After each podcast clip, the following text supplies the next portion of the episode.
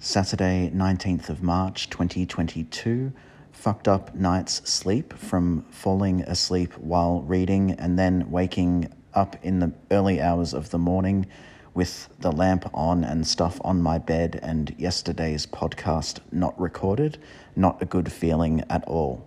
Up early after that, heard the baby out in the living room. It's easy to get out of bed when there's a super cute baby around mostly sat around the house and did laundry all day between plays with baby redacted.